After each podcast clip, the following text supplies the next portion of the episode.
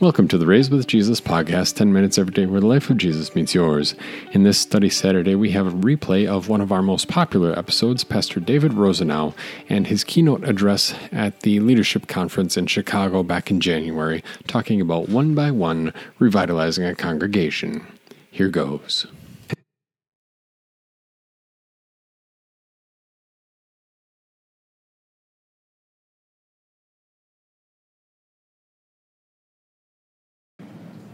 Good morning.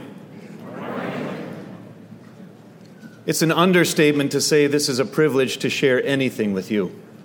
To God be the glory for any and all things that He does through people like us.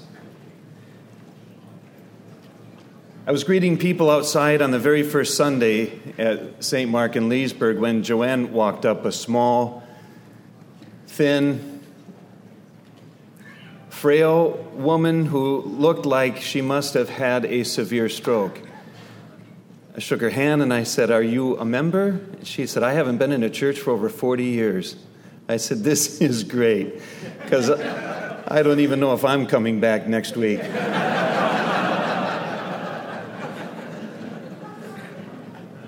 And I said, Why are you here? She said, My sister's visiting from out of town and she said she'd like to go to church. You're the closest one. It's okay with me. Her sister and brother in law walked up, and I said, Good morning. In the conversation, I asked if she was Lutheran. She said, I'm Methodist, but I don't care where I go. And I asked her husband, How about you? He said, I'm nothing. I said, You guys aren't going to believe this. This is my very first Sunday, and this morning I prayed, Lord, please bring me a Methodist and a nothing. And here you are. After church, I asked Joanne, What do you think? Should we come back? She said, I think you should, but I'm not going to. I don't have the courage to come by myself. I said, I'll be waiting outside for you, Joanne. I've got courage for both of us. I'll walk you in. She came. On a home visit, Joanne shared that she did not believe there is a heaven. When this life ends, everything else ends with it. And I also learned she had not had a stroke. Many years earlier, she was working in her office in New York late at night so that she could pick up her husband from the airport. He'd been overseas on business. Someone broke in and brutally assaulted her and left her for dead. They found her crumpled up under her desk the next morning and thought she was. She was in recovery for more than three years. Now, she also had leukemia. Her husband, Richard, did not believe there was a God. If there was, where was he when Joanne was attacked? And where was he when their one year old grandson had a brain tumor? And I can tell you right now, he said, God did not write that Bible. Men wrote that but I'm not going to think less of you if you want to believe he did. I said, I can't convince you that heaven is real. I can't convince you that God is God, but God can. This might sound crazy, but I'm going to ask you to please come and take a Bible information class that I'm starting. No obligations. You can walk away, but at least I'll know that I did everything I could. He said, Thanks, Dave. We'll get back with you. I said, Okay. And I sat and I almost got up to leave. And I said, You know what? I don't think I lose anything if I make you mad. But I don't think I just walked away from the coolest job in the world and took my family away from all their friends and family, sat in a stuffy classroom for eight years to sit here in your living room and today become timid. What do you have to lose? I'm terrified that if I walk out, your wife, who I think you love, dies without peace. I also think that you love her enough to where she might keep looking for something after I leave because I think the Lord might have started something. And I'm terrified that somebody else would come along and schmooze you into a church that's not going to be what you need. Please come. At the end of it, Walk away. I'll never bother you again. They came. After class one day, Joanne said, I can't come. I can't hardly walk. I said, I'll finish at your house. And one day, walking into their house, Joanne was waiting for me, and she said, Pastor, I get it. Just tears, but this huge smile. I know heaven is for real, and I'm going to be there because Jesus died to take away my sins. I said, You don't believe that for a minute? She said, Yes, I do, damn it. grabbed a hold of my arms. She said, Listen to me.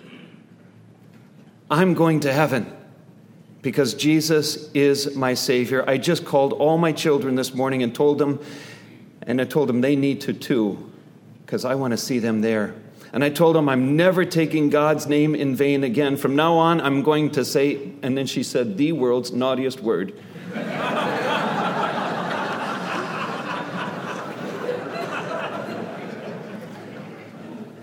I took her in my arms and I said, Joanna, I love you. We'll get to that in lesson 17. I looked over at Dick sitting in his chair in a corner, and I gave him the look.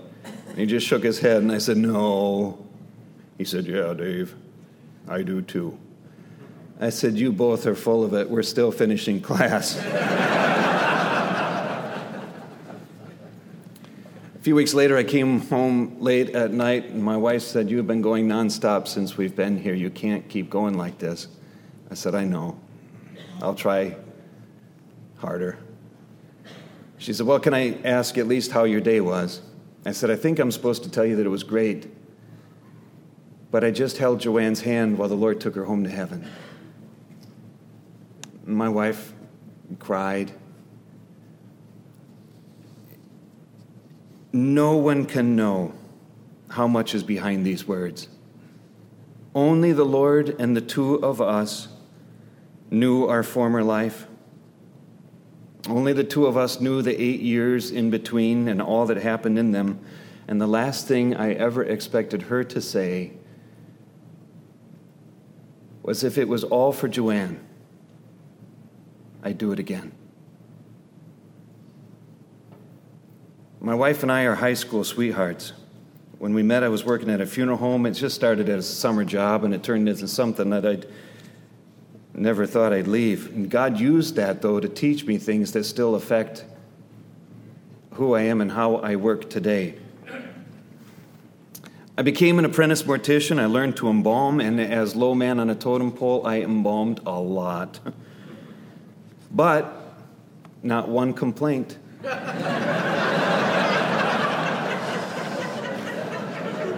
The record still stands.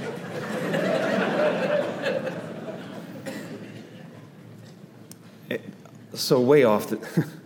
it's fun to tell your people when they're there and say, you know, if this goes really bad, I'm still your guy. if you want me to help fix your hair or makeup, just, just be very, very still.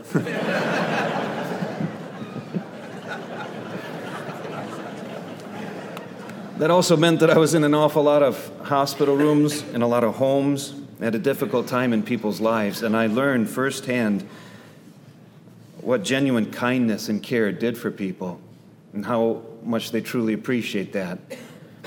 I learned the importance of doing the right thing when no one was watching. That served me incredibly well working narcotics and still as a pastor because you spend a lot of time alone. There was a plaque on the prep room that said, This body is the most precious possession of their family. Treat it as though they were in the room with you, and we did. I saw the importance of the good reputation that the owner had in the community. It was incredibly important for him to remember people's names and to greet them by name no matter where he was. I learned the importance of a professional image, whether we were washing the cars or meeting with families or mowing the lawn. I never thought I would do anything different, but we had a little one on the way, and I needed insurance and a little more money, and that's how I ended up at the sheriff's department. A whole new world. I started as a deputy working in the jail, and that taught me a whole bunch of other things about working with people and how often the inmates were much easier to work with than my coworkers. I learned there was going to be an opening in the narcotics unit. We didn't hardly know anything about it, and that's what made it so cool. You know, when you don't know what you don't know, it seems so much better.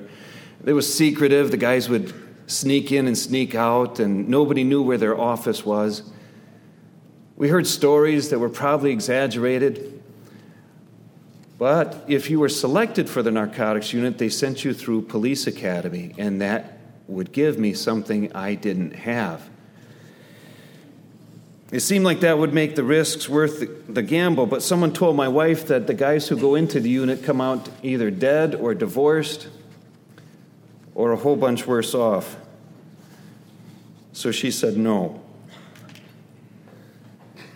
I applied anyway and didn't tell her. I thought, well, I, chances that I would get it were slim, and I thought the interview process would be a good experience a few weeks later, I went in on my night shift, and there in the basket was a note Deputy Rosenau you've been reassigned as detective to the narcotics unit, report to the commander. Talk about an odd, you know what moment. What in the world am I going to tell my wife? I had eight hours to think about it. Well, the next morning that went well.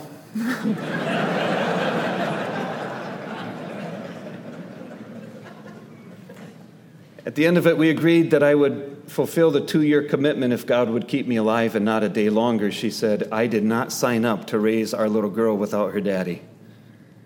And I did the whole long hair, beard thing to change my appearance. And I was immersed in undercover work. I worked 24 7. I promised my wife I was going to take New Year's Eve off and I'd take her out for dinner with another couple. We never did anything together. We couldn't be seen together for my family's safety. So we were going to go out of town with another couple, but my beeper went off. And it was a really bad guy that I had met months earlier, but would be a real trophy. Either this was a setup or he was desperate for cash. I called the office and I asked them to put the team together. And I promised my wife, I'll be right back. Stay dressed up. I'll be back in just a little bit. I tucked my pistol under my seat on my way to meet him, and I asked, Does anybody hear me? To see if my body mic was working, and somebody flashed their headlights, so I knew somebody could. I was trying to get my mind straight, make sure I was all in the zone for what I was about to do, and a 19 year old came off the freeway and said he lost his brakes. He was doing over 60, I was doing over 50, and he hit me head on as I drove by the road below. He hit me so hard that it lifted my Monte Carlo completely off the road and spun me 180 degrees. And I got hit by a pickup truck head on when I landed. I bent the steering wheel. I bubbled the windshield with my head. And when it was all done, I was crumpled up underneath the dashboard. I had so much glass in my face, I thought I was laying on a road in a pile of gravel. I couldn't breathe. I felt myself filling up with fluid, and I knew that's bad. My partners came and were looking for my pistol, looking for my ID. They were just in shock. They were still worried about not blowing my cover. And I heard my partner say to the commander that he'll call dispatch and him send a squad car, take my wife to the hospital. He said, Have him bring her here. And leaned into the car and he said, Hang on, bud, we're getting your wife. And I tried to whisper, Tell her I love her. And I'm sorry. And then I prayed. With the clearest mind I have ever had in my life. Dear Lord, I am so sorry for everything. I didn't see any bright lights, didn't hear any voices, but I had a peace that no words can describe. They got me to the hospital. They brought in my wife. She ran out. The doctor said, Where's his daughter? Somebody go get his daughter. And I asked the doc, Am I going to make it? And he said, You're hurt real bad, but I'm doing everything I can for you. We've got a helicopter coming. I'm not going to give you anything for the pain. If you want to help me, the best thing you can do is stay awake. You know, to this day, I don't want to fall asleep.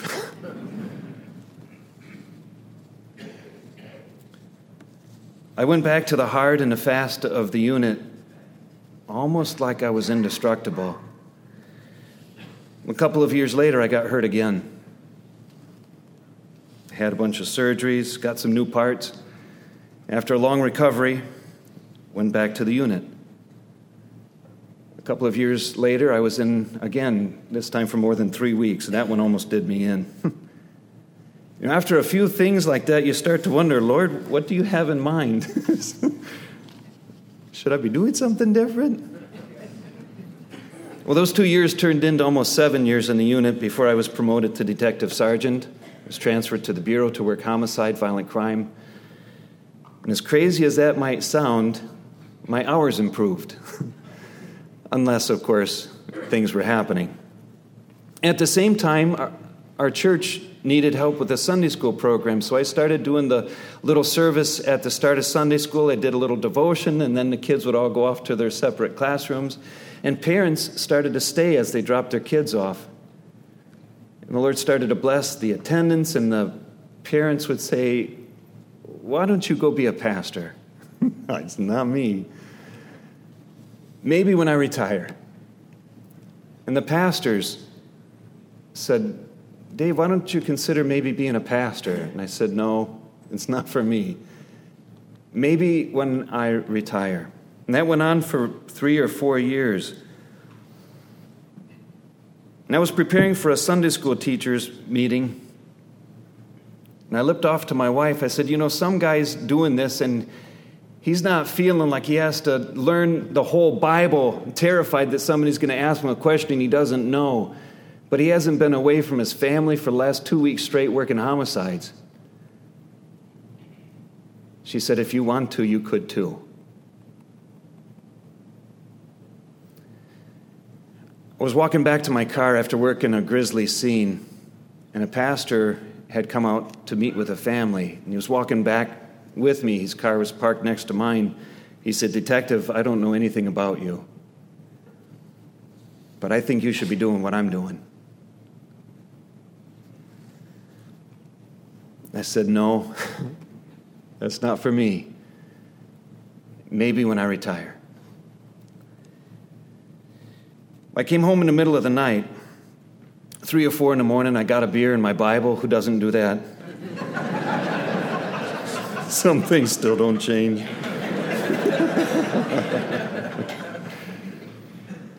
I wasn't looking to read anything in particular. I ended up reading in James, you know, my paraphrase.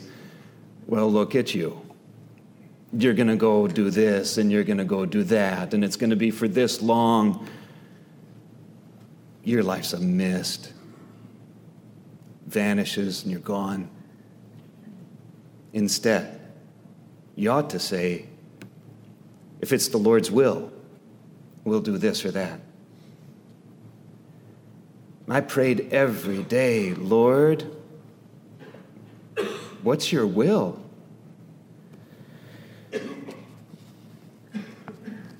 We visited Martin Luther College and met with a second career committee. We met with a couple of other second career students. I went to a Deutschlander class. We went to chapel. Deutschlander was preaching. The women's choir sang. I couldn't believe that this, this was somebody's day.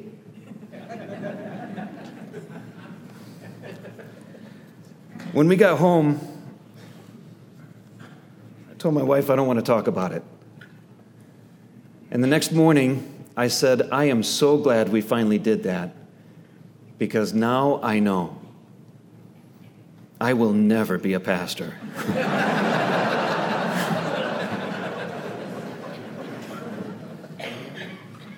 Before we left MLC, one man, and I know where he lives,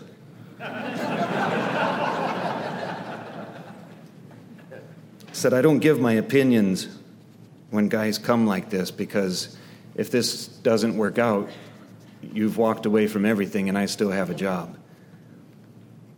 But I think you need to be here.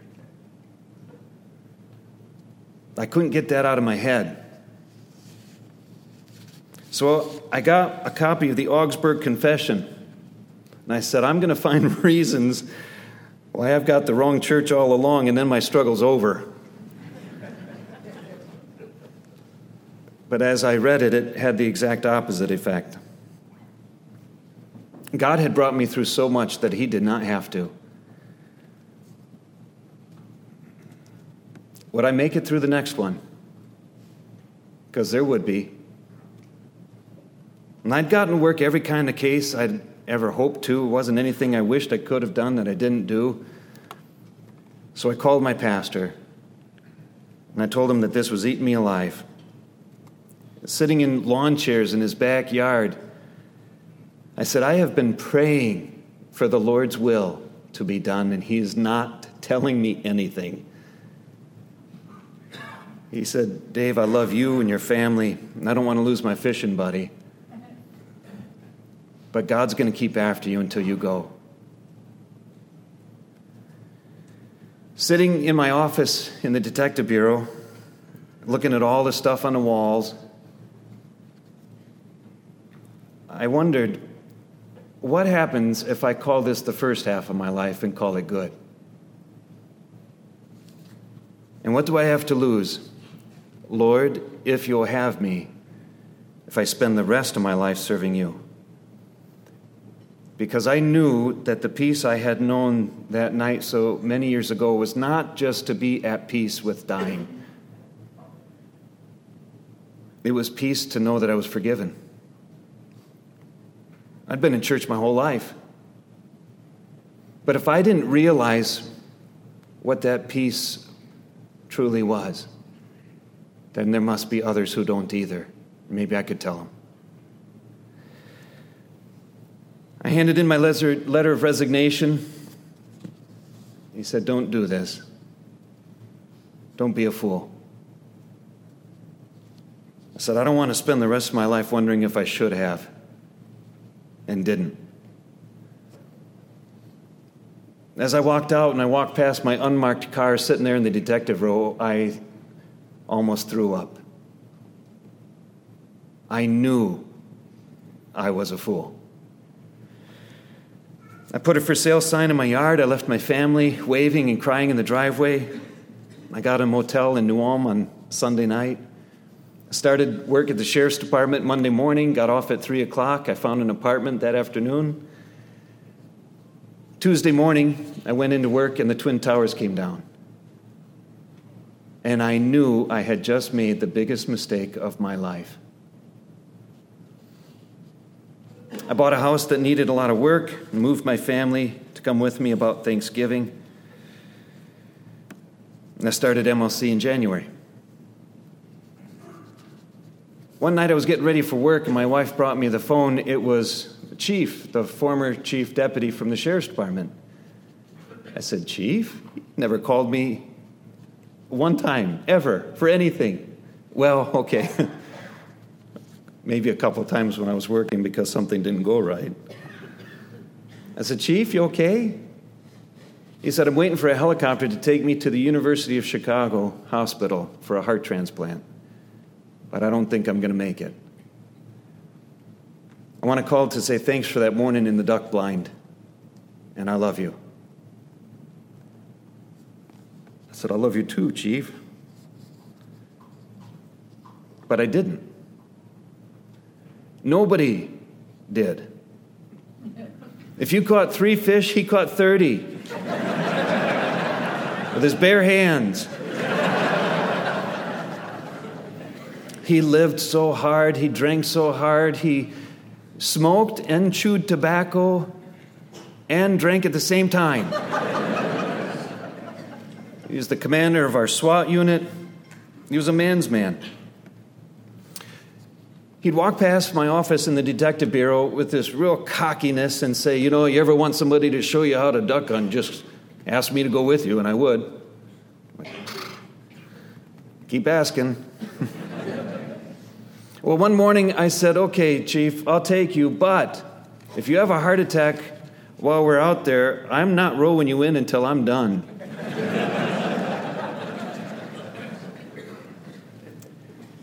Sitting in the blind early that morning, he said, What makes you different?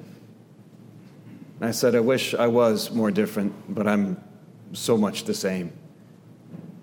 I said, If anything, it's because I've got church and the Lord's important to me.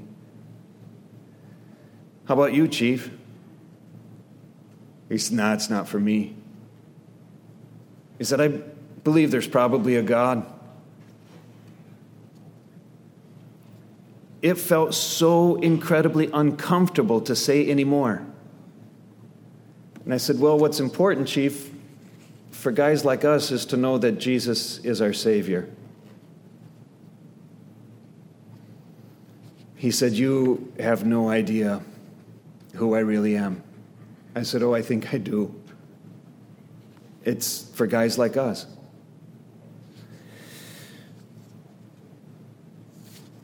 When I hung up the phone with Chief, I told my wife I think I might do something stupid.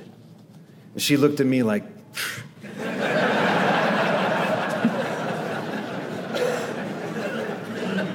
Seriously? Went to work and I bought a plane ticket. I got off work at 2 in the morning, drove home and changed, and I drove to Minneapolis, caught an early morning flight, took a cab to the hospital. I didn't even know if he was still alive. I walked into his room in the ICU. He looked at me, looked at his wife, he looked at me, and he said, I just talked to you. You're in Minnesota. He said, Is this real? It's me, Chief. Why would you do this for me? I said, Last night you said, I love you. And I said, I love you too. But that was just shock. I've never had a grown man say that before. And I got to thinking if I did, I would do whatever it took to come and tell you about Jesus. You can tell me to leave, and I'll get right back on a plane. Can I please tell you about Jesus? And he said, I think it's probably a good time for that. And I showed him Jesus on the cross for him. And the Lord grabbed one more. Five years later, the week after Easter, during my vicar year, our pastor graciously allowed me to have Chief's funeral back in our church in Michigan. We thought we'd need a huge facility. And huge church, packed with law enforcement and state officials from all around the state, heard a by grace through faith sermon that they might never have heard if I hadn't been foolish enough to hop on a plane to make just one visit. I was assigned to a vacancy in my vicar year at a mission church. They'd been going for seven years. The pastor had left. The mission board said no more. They had $1,000 a month left for one year. And one of the members of the mission board said that his church would take it on as a mission project and come up with some money, and maybe with all of that combined with some offerings, they could get enough money for a vicar. So we went to the seminary and asked if they had an older student who could be on his own for a year, just have fun and see what might happen. They moved out of the building that they'd been in, and we found a public elementary school, middle school, that let us rent their gym for $300 a month on Sunday mornings. They let us use a rack of folding chairs. We flipped a table, I brought a tablecloth with me on Sunday morning for our altar and brought a couple candles and a cross with me and a box of hymnals. I thought, there is no way this is ever going to feel like church. But it did. It was the Word of God. I don't think there were 20 people in the first service. And they all knew this was just on the downslide. I said, You get what you pay for.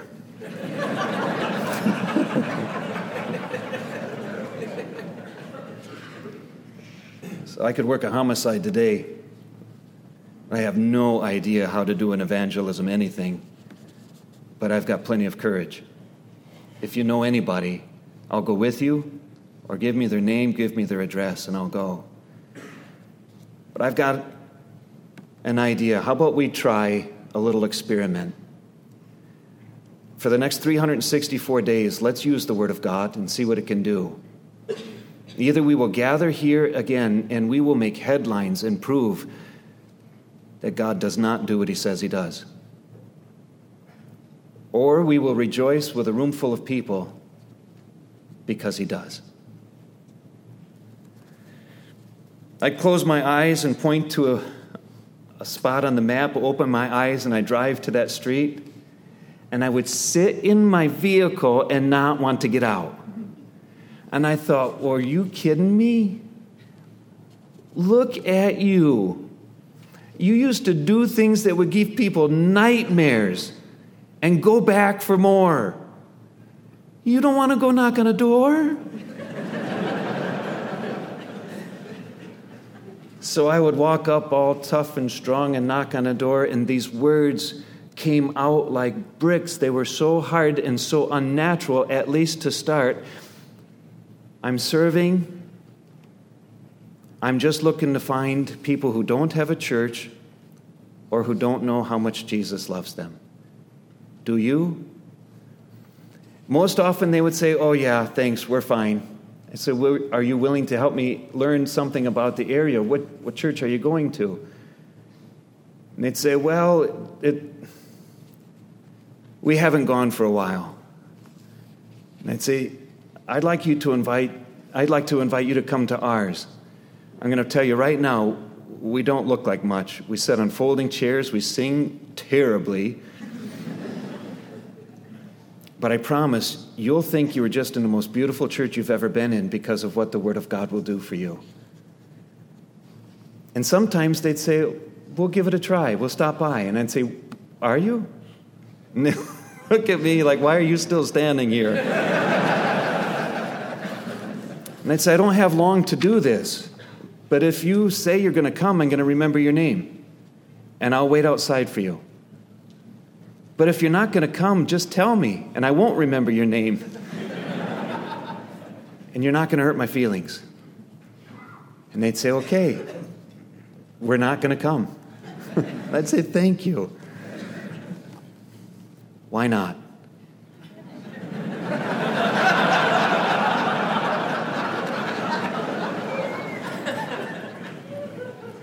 Do you know some of them came? I watched a new kind of joy in that little room as the Lord started bringing visitors and bringing them back. I took the box with hundreds of prospect cards from the last seven years, and I sat down and pretended I was working a homicide. I didn't stop until I had called or knocked on every single door. Some had moved. Some said they didn't know why they were ever on the list in the first place. Some said they'd found another church, and some gave us another try. One day, my wife reminded me that I had another family that needed my time too. That's always the uh oh. I told the kids I need to take mom out for dinner. On the way home, I said, Would you mind if I just stop and knock on one door? Because we're so close, it's on our way. She said, Fine. I said, Come with me. We knocked on the door, and she answered. Told her why I was there. I had the wrong door all along. But after we visited, she said, Will you please come in? I want to show you something. She had a notepad on her table in the kitchen. She said, I've been trying to write a poem or a song or a prayer she had the title, it was Please Stop the Pain. She said, I bowed my head and folded my hands. and the doorbell rang and it's you. I said, No. you don't make detective either believing people or thinking that they're good.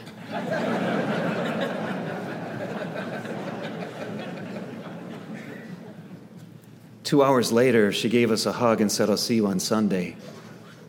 And she brought a friend. We advertised. We did Christmas for kids. We did stuff I didn't have a clue. That's just what you're supposed to do. But nobody came to church because of it.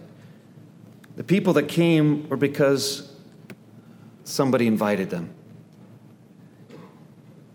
I was watching people come one by one and watching the Word of God work. On my calls, a man said, I'm 82, saved a stamp for somebody who can use it. Thought, well, what do I have to lose with him? I knocked on his door one day and ended up doing a Bible information class at his kitchen table.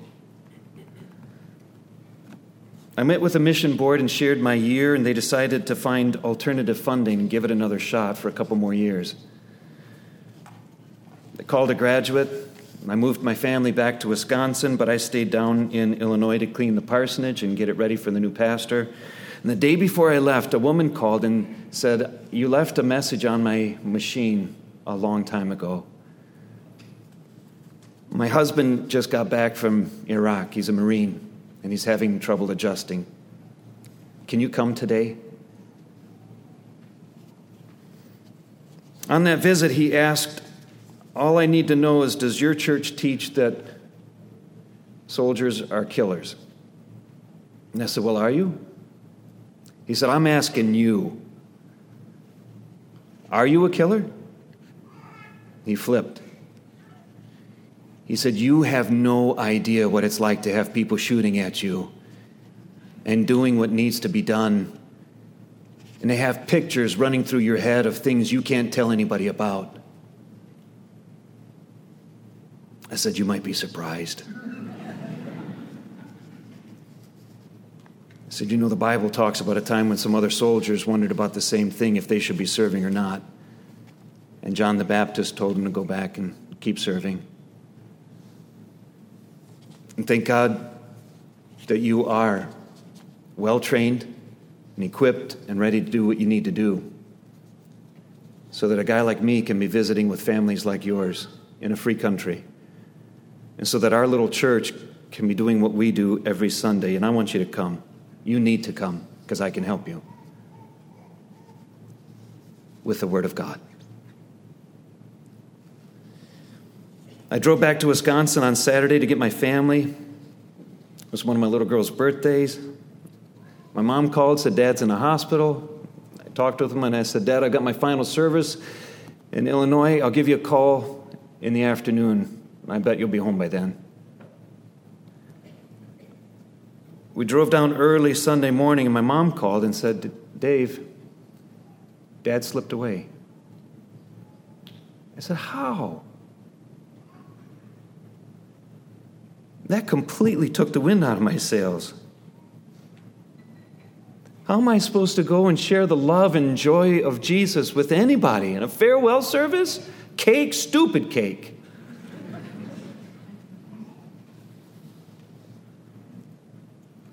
And I stood in front of a gym that God had filled with people.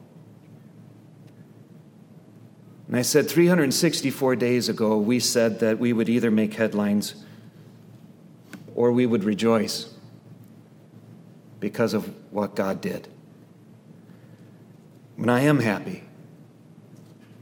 But I also shared that on the drive down, I learned that my father had passed away.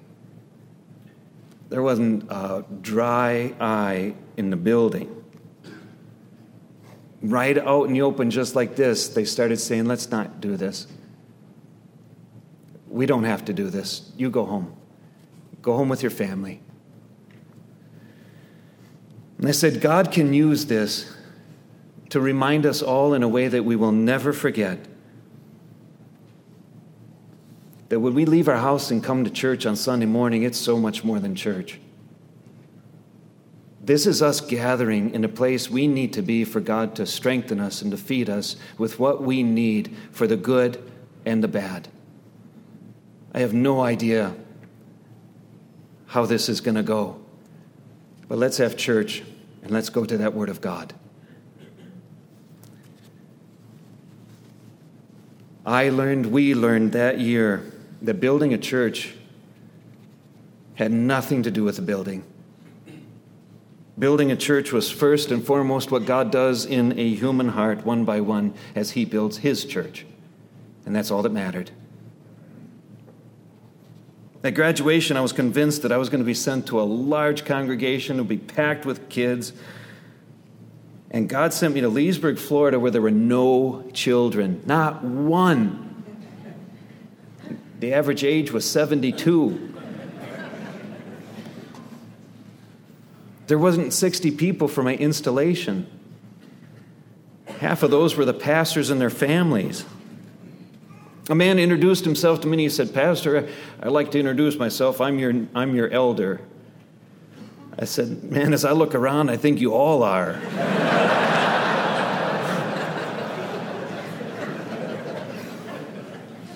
The call was supposed to be a rejuvenation mission. So the council has set aside a huge chunk of money so that the new pastor could use that for whatever he wanted for an evangelism program or stewardship program. But the budget was in the red. And I knew that I couldn't afford to have anyone think that the right program or the right pastor fixed anything.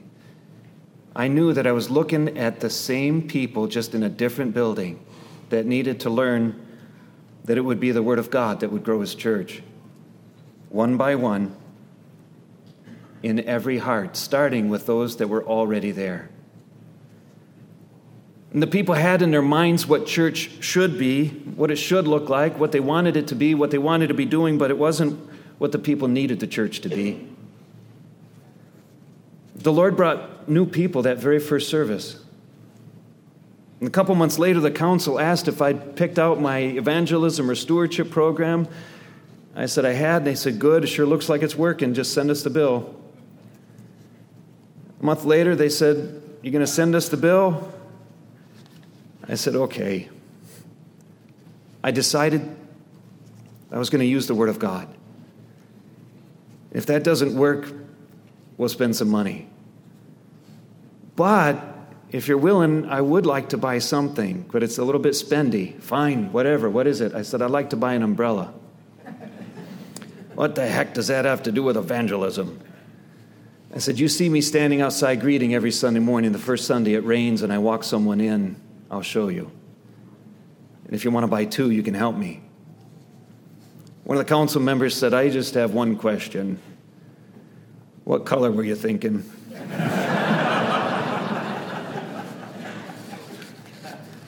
A man told me it was time for us to start planning for the Christmas booth downtown. I said, What in the world is that? So we hand out candy and coupons for Bibles. And if they come to church, we'll give them a free Bible. I said, How many have you given away? None. How many people are here because you do that? None. In all the years, how many? None. I said, Well, I don't want to do that then. I said, How about we just try one year, instead of spending time on that, the two of us, just the two of us, Try to go find one person and invite them to come. If one does, we win. We found more than one. And as the Lord brought people in, people said, Pastor, this is great. We need to start some groups. I said, Okay. What were you thinking? I said, Well, you can do that in the community you live in. And I started to think, I think you just want to do that so that you can get to, together with people you already know, because it's a lot more comfortable than having to meet your neighbors or mixing and doing that in your community with people you don't know. So I said, How about we try something? How about we try having church be church? Church is going to be good every Sunday morning no matter when the people come, if you invite them. Don't worry about it, it'll be good next week too. And we'll do as many Bible studies as we need to do. These will be the groups and activities that we do. We don't have to do it forever. Let's just try it and see what happens. Let's see what happens if we come here to be fed and strengthened by the Word of God. And then you go back out into your communities and do those things where you live. And then God's going to use you to be the salt of the earth and light of the world. And maybe by that, He's going to attract people to come here. Because I think that's the church being the church. I think that's what it looks like when the church is at work.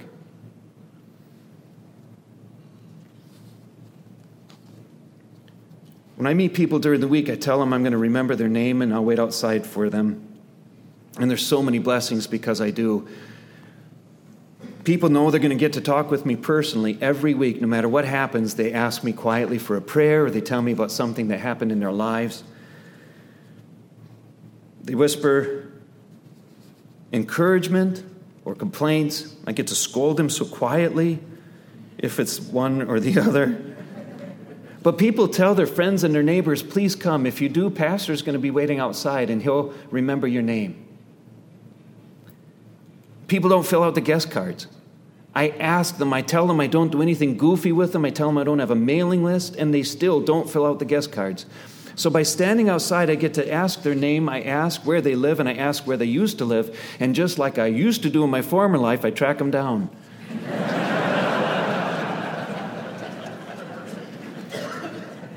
I send them a note that I write by hand. If they leave their phone number, I call them.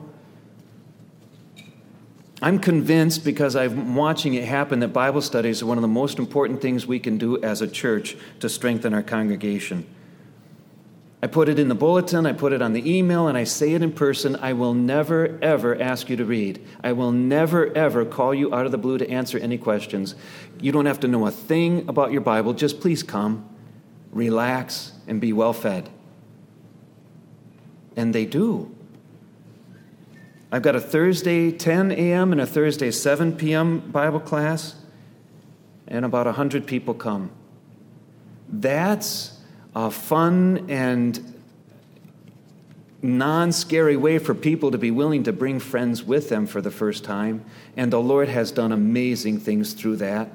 And I also try to have a Bible information class going on Tuesdays, 10 in the morning, 7 at night, all through the year. When I served the mission, I had to send in a report every month about the visits that I had made or the calls that I made, and I thought that sounds like a good idea, so I still do. My day planner is one of my best friends. I keep track of my visits. I have a goal in my head of how many I'm supposed to be making every month. And just having that list is a powerful reminder sometime that it's time to get out of the office and go make a couple visits. A couple of people, a couple of weeks ago, a couple said, Pastor, don't take this the wrong way, but you smell like a sheep. A shepherd who spends time with his people is going to smell like a sheep. Thank you for smelling like a sheep. I get it. Some days you have to smell like office. Some days you smell like a leadership conference. But you can't meet the person in bed B if you weren't in that hospital room visiting the person in bed A. Last year I made 1,003 visits. 747 were with members, and 256 were with prospects. And 141 of those were in a hospital or a nursing home or memory care unit. I share the number of visits I make with the council each month, and I share with the congregation my annual report of ministry activities. I know, I've shared this with others, they say you, it's, you can't do that. They have no idea how much time visits make, take to make. Excuse me. I said, I know. They take forever, sometimes four hours for nothing, with people you'd rather be with four minutes.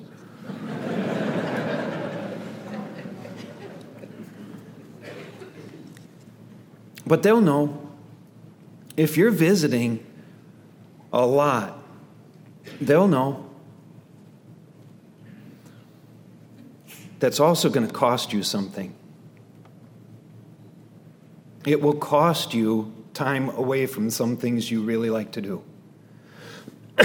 so you have to take extra care to give special and meaningful time to your family, and you just might have to find some creative ways to do it.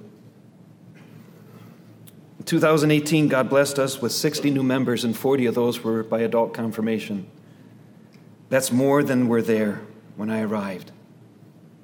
Last year, God gave us 64 new members. Only 30 were adult confirmation, but we've already had more this year.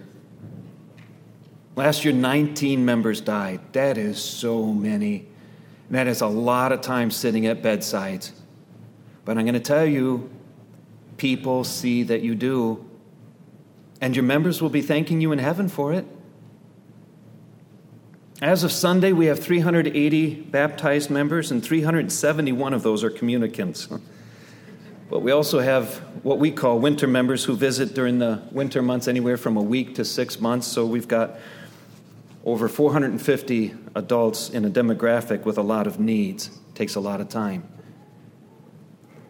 But in over 10 years, I've never had a secretary. It's going to change. But I know for a fact you can do a lot of ministry if God gives you the strength, if God gives you the health, and if God gives you the zeal.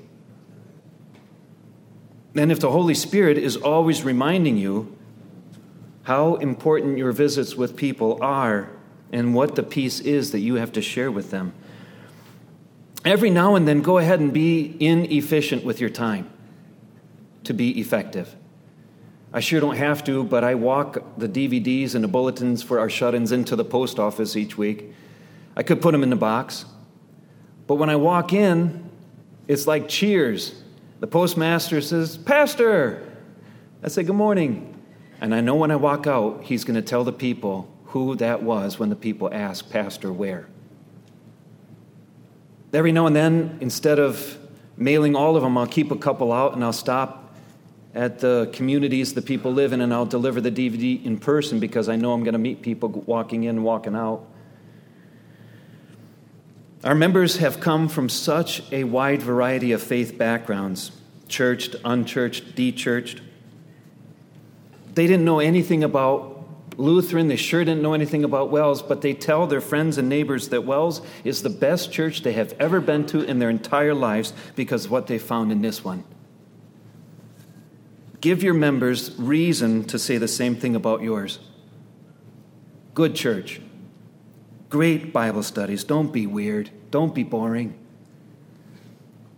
Show them the Word of God applied to their head and to their heart and the joy that He has for them in it. Show them a, visit, a pastor who visits. That Marine that I mentioned earlier and his wife came on that farewell Sunday, my vicar year. And after the service, they asked if I would baptize their son before I left. And I asked if they'd please be willing to wait till the new pastor comes next week so that he could develop a relationship with them. About a year later, their new pastor called me. He said she was pregnant when you visited them, but a test showed that something was wrong and they decided to terminate the pregnancy. But I just baptized a beautiful baby girl with Down syndrome because God changed their mind.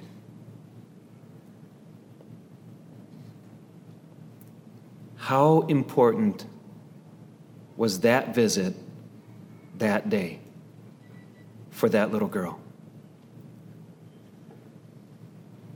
This one by one is worth our very best if it's all to show one, Jesus. I walked a man who was dying of cancer through a Bible information class at his bedside. Actually, that happens a lot. But I did because a neighbor told his wife that her pastor would come and see them if they wanted. A few months later, I had two other people taking a Bible information class because all of his neighbors that came to his funeral heard an invitation to please speak with me if you don't have a pastor who will be able to preach a personal funeral sermon when you die. A few months later, his wife came with her daughter and took the class. And a couple of years later, she moved to be closer to family. And I called the pastor where she moved to. And a month later, he was teaching a Bible information class with 14 of her family members in her living room. That's the church being the church. That's the church at work. I mean, that doesn't show up on a statistical report, but they're all going to be in heaven. That's kind of important too. Two weeks ago, I took a poinsettia to a woman who had visited twice, but she didn't come for Christmas and she didn't come the Sunday after. I said, I just happened to be in your neighborhood. She invited me to come in. She said, Your worship is just so different than what I'm used to. I'm 88, I'm so set in my ways. I just went back to what was familiar. I just thanked God for her faith in Jesus as her Savior, assured her that she's fine, doesn't need to be in our church, just needs to be hearing the Word of God. When I left, she held on to my hand and said, Thank you for taking the time to visit me. You made me feel like I matter. I said, Well, you do. And you sure do to Jesus. On Sunday morning, she walked up the parking lot and I said, What are you doing here? She said, I just want to be where I'm supposed to be. When the time and the message is right, work a story of the encouragement or the comfort or the joy that God worked through one of your visits for somebody. One of my members said, One of the best things about this is that you don't just tell us to go and share Jesus, you show us how and how easy it can be. A cashier asked a member how he was doing when he went through her line on Sunday after I said, Remember, if you find anybody, tell them your pastor will come and see them.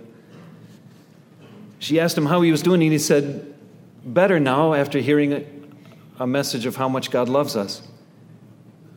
She said, Would you pray for my husband? He has cancer. He got his name and the hospital he was in, and he stopped by and he said, Would you like my pastor to visit you? and the next day, I was sitting in his room having an amazing conversation while they were hooking up the IVs for his first chemo treatment. There are so many miracles. I call them Monday, Tuesday, Wednesday, because I'm convinced it's going to happen each day. That's just God's like that. One by one. One of my favorite pictures is a man who was walking on a beach the morning after a great storm had blown thousands of starfish onto the beach. They can't get back on the water on their own, and the sun would bake them. He started picking them up one by one and tossing them back into the ocean. There was a man standing out on his balcony looking down and he said, They go on for miles like that. You can't save them all. And he bent down and picked one more and threw it in the ocean. He said, Well, it just made all the difference in the world for that one. Work hard to keep things as simple as you can so that you can be doing what you need to be doing. The devil doesn't want you to be, your sinful nature doesn't want you to be. He'd rather keep you so busy with so much that doesn't really matter in the end. When people want to start something new, summon up the courage or take some of mine with you to ask, how is that going to help our church be the church? And don't do it if it won't. In my former life, there were times if someone didn't step up to lead, people would get hurt or die.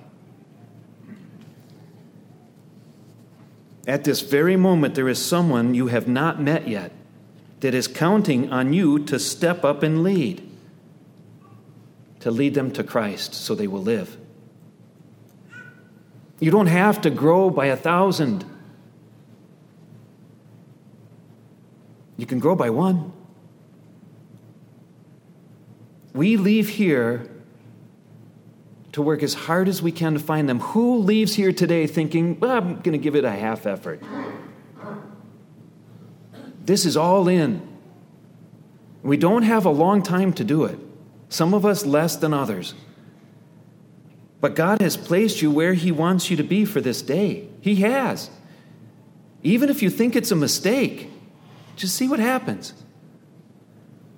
He's given you unique gifts and abilities. You don't have to have others.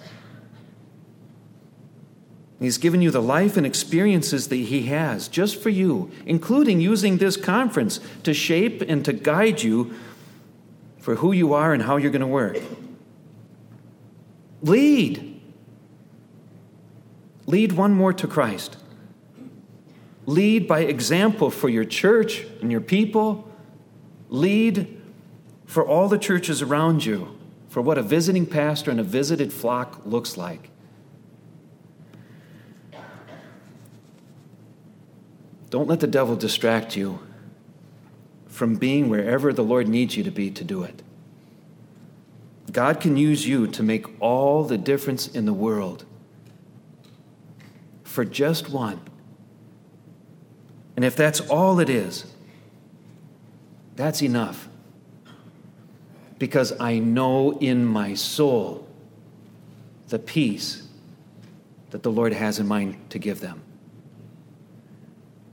Dear Christian, I don't say this lightly. I commit to pray for you, even if it's maybe just for the next 364 days to see what the Lord can do.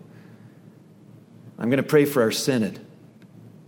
I'm going to ask that the Lord give you strength and zeal and good health, and that He makes you faithful and fruitful and joyful. Dear Lord, to your glory and for the building up of your kingdom, please grow your church. Amen.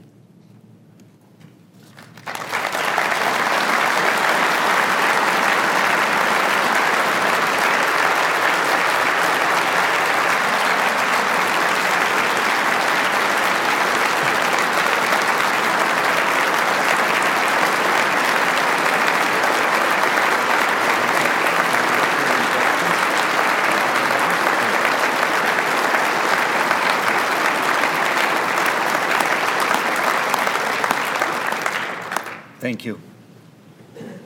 Thank you. God, God works an amazing thing in our families when He has them support us working really dumb hours to share Jesus with people who sometimes don't show their gratitude uh, for what time you give them, and then they die, and you're looking at a box and you're thinking, well, that was worth it but it really is, and our families are special. So it's near and dear to my heart because I neglect mine a lot.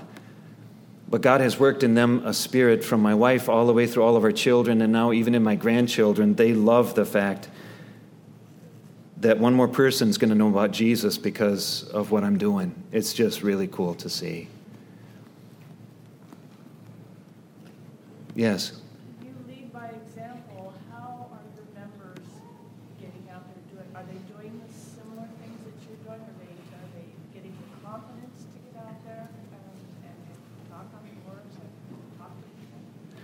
It's an appropriate question. The question is if I lead by example, how does that show up in the congregation among the people's lives? And this is why I say, please share some stories. I, you know, I think, well, that's just a private thing, but people say, Pastor, thank you so much for sharing that in a Bible study because it gives them confidence and an example of how easy it is. I say easy, it's hard to open your mouth and ask, Do you know how much Jesus loves you? or to ask, Do you have a church? I tell people the most more important question to ask them is if they have a pastor and if they have a pastor who visits them. Because many people will say, Yes, I have a church, but they're not going. Or they have a church and their pastor has never been in their home and they don't greet their pastor on the way into church. So if, if you can have your people ask, Do you have a pastor who visits you? They'll say no. And you can say, Mine will if you'd like him to. And this isn't to steal people away from churches. This is people who aren't getting what they need.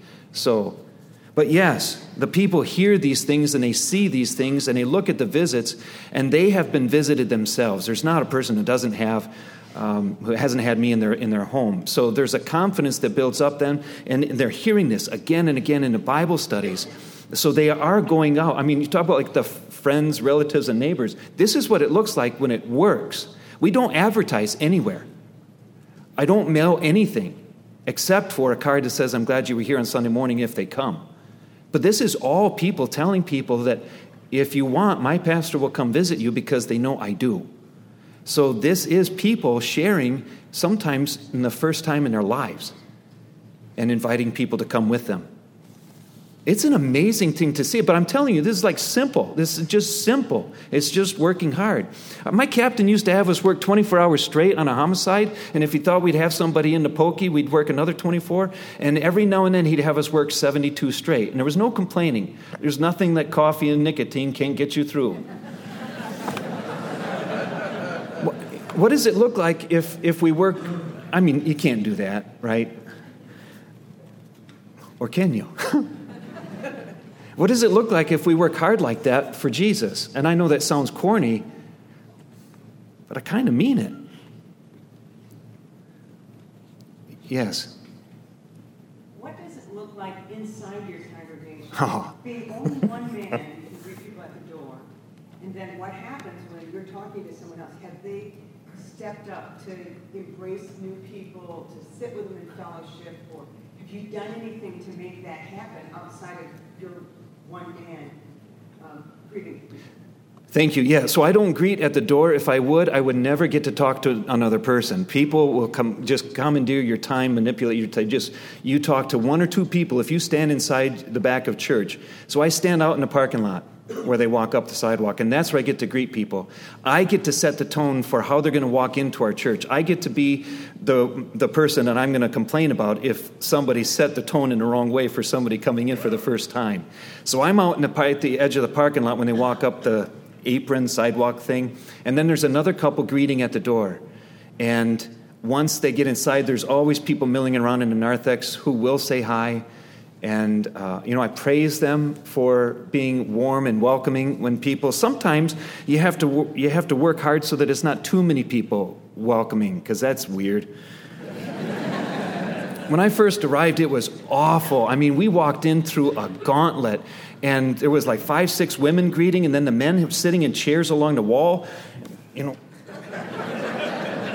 and then we got through the guards at the doors to the church and we sat down and, and come by, we are singing the first hymn, We Need Your Green Card. And my wife like, and I said, shook my head no. And she said, We'll fill it out later. He said, We do it now. I'm t- I'm, when we left, one of my daughters was in tears at the table, and I said, What's the matter? She said, I don't like it. I said, I don't either. I said, That was awful. Come on, man. But what terrifies me is there's another church who's doing that very thing this last Sunday. Nobody's going to come back. Nobody will come back. You can't be weird like that. can't. It's like, this is a mystery. It's not a mystery. That was bad. They're not going to come back. So I tell my people, look at you, you're scary looking. So you got to be nice to the person who sits down next to you, or they'll just think you're scary. And they take it so very well, and they, they have a lot of fun. Um, if, if you're ever in Leesburg, please come because it's amazing. When you come into church, you're, you're sitting in the middle of people who are so glad that this is their church. They thank God for this church. And they didn't have a clue before. They just know they're in a place where they're hearing the Word of God and they've been in the Word of God for the first time in a way that's applying it to their lives. I'm telling you, these are some people who have been in church, but stuff that you hear when you're 12 and 13 mean nothing to you. But you put some experience in that life in, in this body, and some of these same exact things that you're hearing in church or Bible study all of a sudden flood you with comfort and encouragement. So, church can be an amazing thing. And these are people from all over the place that are just so glad this is their church. And it's, it, you can feel it in the air. And I hate feelings, but you can feel it in the air. I think, that, I think I got that from that first Deutschlander class.